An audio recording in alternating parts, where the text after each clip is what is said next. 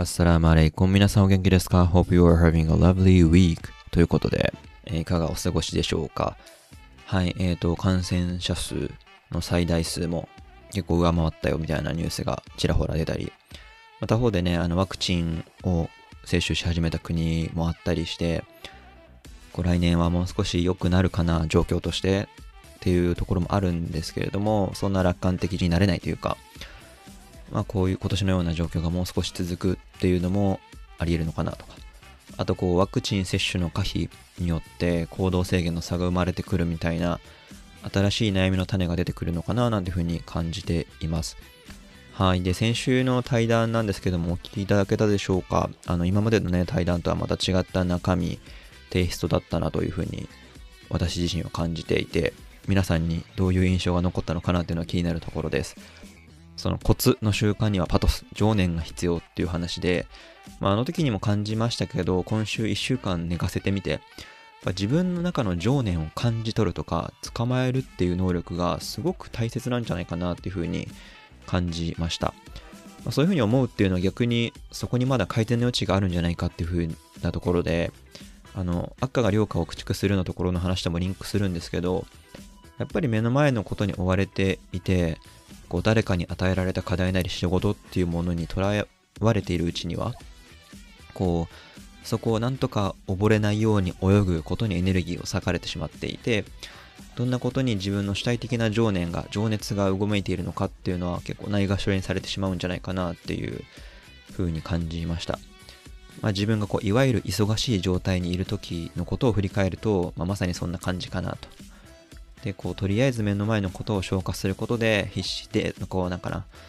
そこに自分の感覚とか感性みたいなものが入り込む余地ってないのかなっていう感じです。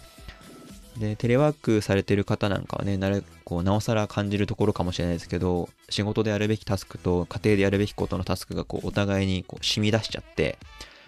例えばもう会議の直後にお昼ご飯の準備するとか、お子さんのケアをするみたいな、もしくはそれが終わった瞬間に今度は仕事の方に降ってきて、降ってきてというかエネルギーを、えーシフトさせて、締め切りの近い提案書の仕事をやんなきゃいけないみたいな、こう今までは物理的に切り分けられていたことで、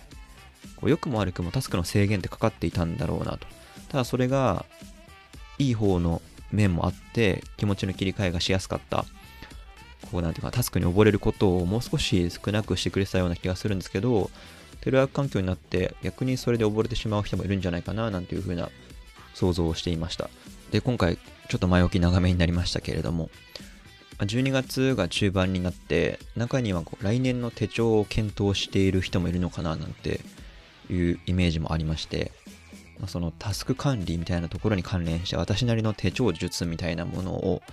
お話ししてみようかなと思います。なんか手帳術っていうとすごいものな感じしますけど、そんなことないです。大したことないんですけど、まあどういうことをやってるのか。まあ、業界とかね、会社さんの方針によって、こう私がご紹介することがすぐ使えるっていうものではないかもしれないんですけど、まああくまで私は今こうやってますっていうことを参考がてらにお話しできればいいかなというふうに思っています。まあ最初に結論というか手帳術の肝、私が一番大事にしていることっていうのは、とりあえず頭の中にあるものをできるだけ全部書き出せっていうことです。あの、これで意味が全て通ったら、ここで今日のおしまいっていう感じでいいと思います。はい。また来週もお願いします。で、じゃあまあ、それって何なのっていうところについてお話をしていくと、こう、なんだろうな、まあ何を書いてるのか、何を工夫してるのかっていうところを共有できればいいなと思ってるんですね。で、大きな枠として、あの、私の手帳というものは、スケジュール管理の機能はほぼ有していません。というのは、最初にお伝えした方がいいかなと思います。手帳は紙でつけてるんですけど、スケジュール管理についてはほぼデジタルに移行しています。えっ、と、スマホとパソコン、あのパソコンは何でもいいんですけど、デジタル系の、まあ、どの端末から見てもわかるようなもので管理をしています。なので手帳ってものを見ても、あんまり1週間の細かい予定、何時から何があるみたいなことはわからないです。ざっくり、あ、この辺ミーティングあるなと、そういうことはわかるけど。で、まあそういうこともあって、この既製品のなんていうかな、マンスリー手帳とか、ウィークリー手帳、あのもしくは縦に時間が見やすいバーティカル式とかいろいろありますけど、そういうものは使っていなくて、あの、モレスキンとか、ロイヒトトゥルムのような、ちょっと良さげな、良さげっていうのはそれ単体で持ってても、表紙に耐久性があって、仕事のミーティングとかに持ち込みやすいっていう見てくれをしてる。まあ、あとは紙が日本の手帳よりも少し強めで、私結構使い方が荒いので、そういうのに耐えてくれるっていう理由で、そういう2冊を、2冊の、2つのブランドを多く使っています。はい。で、そういうところの、えっ、と、方眼マス目が入ってるやつとか、あとはドットが入ったノートを使ってきました。で、このスタイル自体は5年ぐらいやっていて、ようやく落ち着いてきたかなっていう感じです。あの、そのスタイルっていうのは、あの、タスクとか予定を箇条書きでどんどん書き込みながら管理できるスタイルのことで、あのバレットジャーナルとかもあの聞いたことある人も多いと思うんですけど、あの、はい、基本的なルールはそのバレットジャーナルスタイルに沿ってつけています。でバレットっていうのが自由の弾丸のことで、箇条書きのその最初に来る何？点が、こうと、あ物騒ですけど、弾丸並んでるような感じに見えるので、バレットって言葉が使われているそうです。あの初耳だぞっていう方はいろいろ解説してくれてるブログとか YouTube 動画っていうのもあるので、あのバレットジャーナル書き方とかで調べてみてもらえるといいかなと思います。で私はあの、まあ、YouTube で見ることもあるし、あと Pinterest っていうアプリで、ねまあ、使ってる人も多いのかな。バレットジャーナル、あとは BUJO、部女っていう訳し方をしていたりするので、それをキーワード入れてみるといろんなアイディアを見ることができるので参考になります。で、決まった枠がないノートを使うっていうことで、自由度がめちゃくちゃ高いっていうのはこのバレットジャーナルのメリットではあるんですけど、おそらく最初何も知らない形で進めてしまうと、何をやったらいいかわかんないってこともあるので、まあ、やってみたいという方は2、3本ビデオとか見てからいいがいいかなというふうに思います。で、まあ、その自由度が高いっていうところがすごく私にとってはメリットなんですね。でさっき言っていたように、スケジュール管理機能は有していないので、メインとしてはタスクリストと日記、アイデアメモ、ハビットトラッカーっていうのを入れています。でこれを入れようとするとなかなか市販の手帳だと融通が効きにくいのかなと思っています。で特にこう日記とアイデアページ、アイデアメモっていう点では、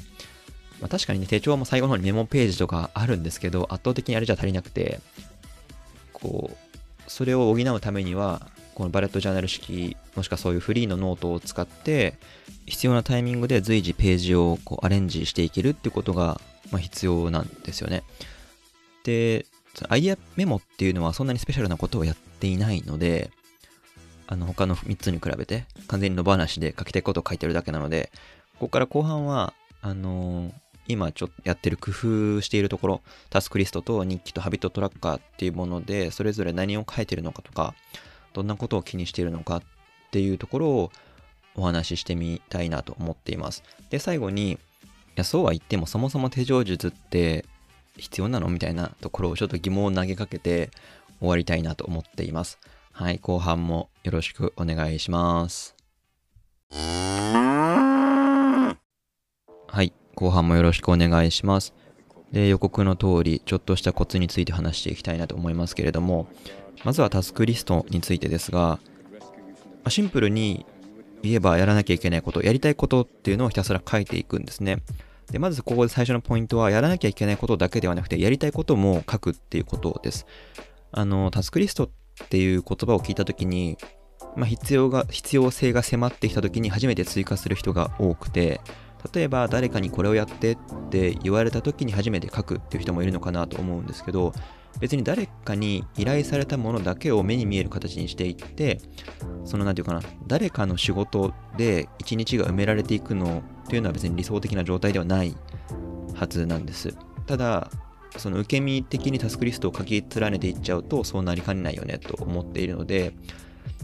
まあそう考えた時に先回りしてこれやりたいなっていう自分の意思も同じ並列にして書き出しておくこと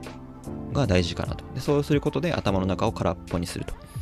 で、目に見える形で誰かの仕事っていうのと自分のやりたいことのバランスを見ながら生活を組み立てることができるっていうのが大事なのかなというふうに考えています。で、単純にそのタスクを書き出すっていうことも大事なんですけど、そのさっき言ったようなバランスをとっていくっていうプロセスの一部として、フィルタリングっていう作業を入れています。フィルターにかけるってことですね。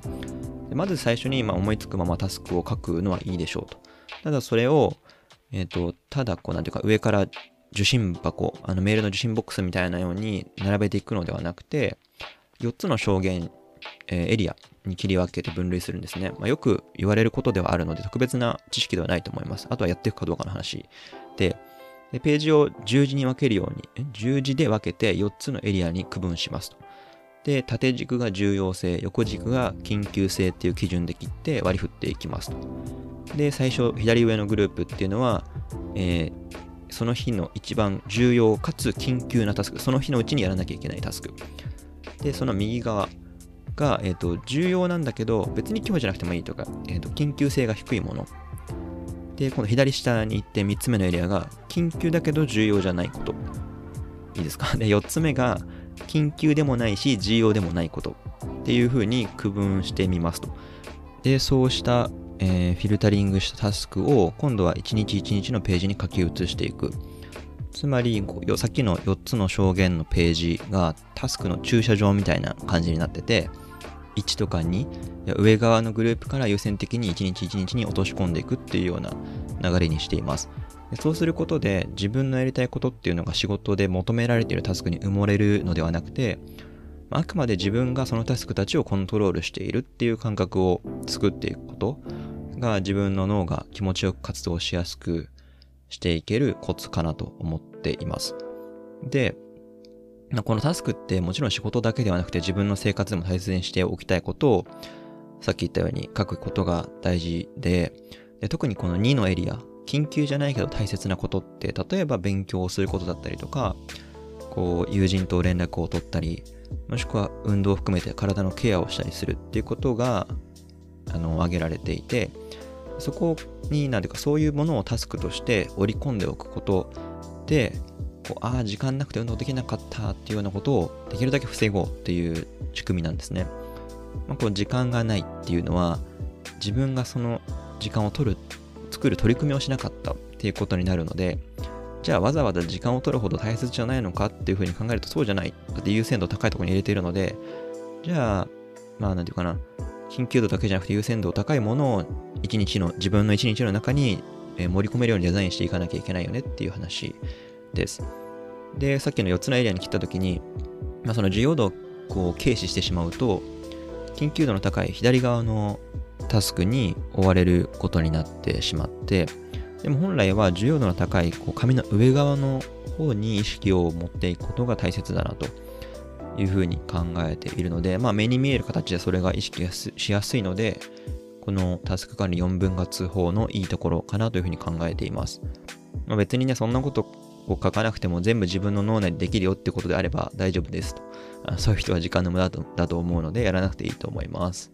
はい。で、次が、まあ、日記についてなんですけど、冒頭に話していた自分のパトスに気づいて捕まえるっていうポイントでは特に重要な部位なのかなというふうに思っています。で、ここでも私の取り組みっていうところでご紹介すると、私は1日2回日記を書くんですね。で、なんかすごい重い感じになりますけど、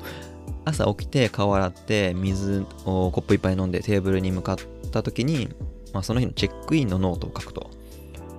っていう何をするかっていうと前日までに出ていた予定の確認だったりとか朝起きた時の気分体の状態とかを書いて別に1ページお経のようにバーって書く必要はなくて数行でよくて、まあ、その予定の確認とかタスク整理自分の感情感覚の記録っていうので全部で多分10分かからないぐらいでいいと思います。確かにま10分でね時間はかかるんですけどこれをやらないでスタートすると、なんだかこう一日が散らかしっぱなしというか、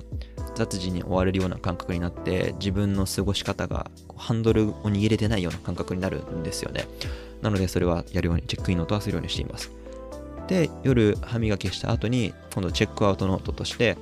その日一日を振り返って良かったこと、まあ、特に感情に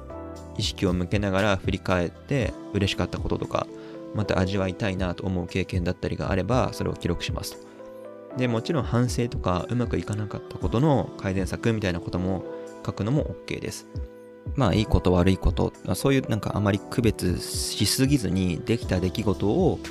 改まって認識する時間、機会を確保するっていう意味で、チェックアウトノートの習慣を続けています。で、最後がハビットトラッカーっていう、おそらくまバレットジャーナルが一番強みにしている、もしくは流行った背景の根源にあることことかなと思ってるんですけど、それが、まあ、横文字ね、使っちゃってますけど、記録習慣ページ、習慣記録ページか、とも言えるかなと、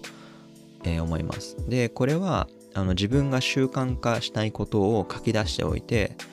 それが毎日継続できているかを確認するためだけのものですすごくシンプルですよねでこれどっかで私多分今年の前半に習慣形成のコツみたいなエピソードで少し紹介したと思うんですけどその習慣化には、えっと、3つの要素が必要でトリガーとアクションと報酬っていうものが必要ですとさっきで言ったら例えば朝起きて、えー、水を飲むっていうトリガーがあって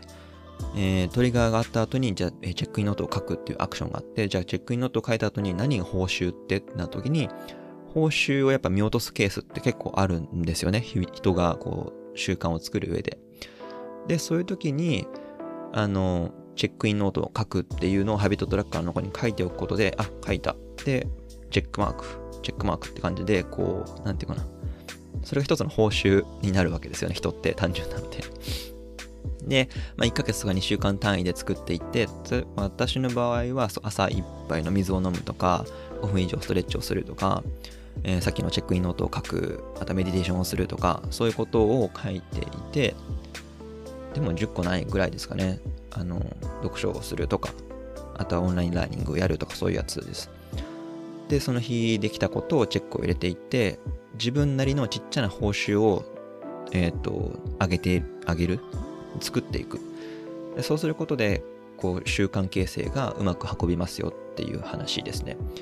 で、これもなんかあのさっき言ったピンタレストとかにすごい見た目の可愛いハビットトラッカーのなんだろうアイディア集みたいなのがあるんで、それを見るといいのかなというふうに思います。はい。あの私は絵がすごい壊滅的に苦手なので、すごく可愛くレイアウトはできないんですけど、そういうのが好きな人はバレットジャーナルもそういうなんていうか絵を描く楽しみも味わえるのでおすすめだなというふうに思っています。今日こんな感じで、まあ、私が手帳につけていること、気にしていること、コツみたいな話を共有してみたんですけど、まあね、年末年始手帳を更新する方に少しでも参考というかヒントになるようなことがあればいいなというふうに思います。ただまあこんなね話をここまでしておいてっていう感じではあるんですけど、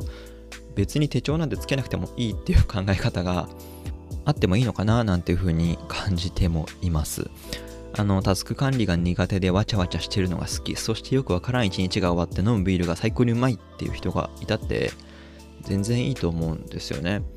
あの、同じ時間で同じエネルギーでより多くの成果を求めようとするっていう、いわゆる労働生産性の追求っていうのが、今の資本主義的には理想的な考え方、もしくはま美徳的な風になっているだけで、まあ、それにはまった形で手帳術的な話とか、もしくはなんか自己啓発みたいな話が出てくるとは思うんですけど、なんかそういうのを追いかけすぎて、結果的にそれ以外の価値にずっとたどり着けないみたいなのもあるのかなと。こうなんていうか、自分の尻尾を追いかけてしまう猫みたいな状況になっていると言われてしまえばそういう面もあるのかななんていうふうに最近は考えています。あのパトスをね捕まえるために振り返りをしようっていうのは私自身すごい腹落ちしているしより良いものより良い状態を目指すために変化を厭わないっていうのが人間らしさなんだ。まあ変化を厭わないっていう言い方あれだけど変化していこうとするのが人間らしさだっていう趣旨の考え方ってあるのはあるんだと。分かりますと。ただまあそう当てはまらないこともあるし他人に強制できるものでもないしましてやそうしない人について蔑むようなものになっちゃいけないよねっていうふうに感じるんですよね。あの労働生産性の追求ってこう産業革命以降もしくは世界大戦以降そういう流れが続いてきたけどそれって歴史的に見たらもしかしたら最近の話なのかもしれないし今のこういう風潮が100年後には変わってるかもしれないわけじゃないですか。なんかタスクリスト？何それ？古代文明の奴隷管理方法ですか？みたいな 時代が来るかもしれないわけですよ。で、とりあえず、まあ、現代で楽に生きるためのテクニックらしいくらいのスタンスで向き合っていくのが正解なのかななんて、あの、私自身は思っていたりして、まあ、皆さんそれはお任せというか自由だと思うんですけど、まあ、そうしてなきゃいけないのかっていうと、そうじゃないんじゃないっていうところは、最後投げかけてみました。はい。で、今日はですね、年末手帳更新の方の助けになればヒントになればということでこんな話してましたけど、最後に手帳をつけようっていうのは手帳で何かしようっていう発想が同時に何かを失ってる可能性もあるかもしれないよっていう話を投げてみました。はい、えー、来週で一回このシーズン1というか2020年シリーズは最後になりますけれども、来週もぜひよろしくお願いします。そして今週もありがとうございました。また来週。バイバーイ。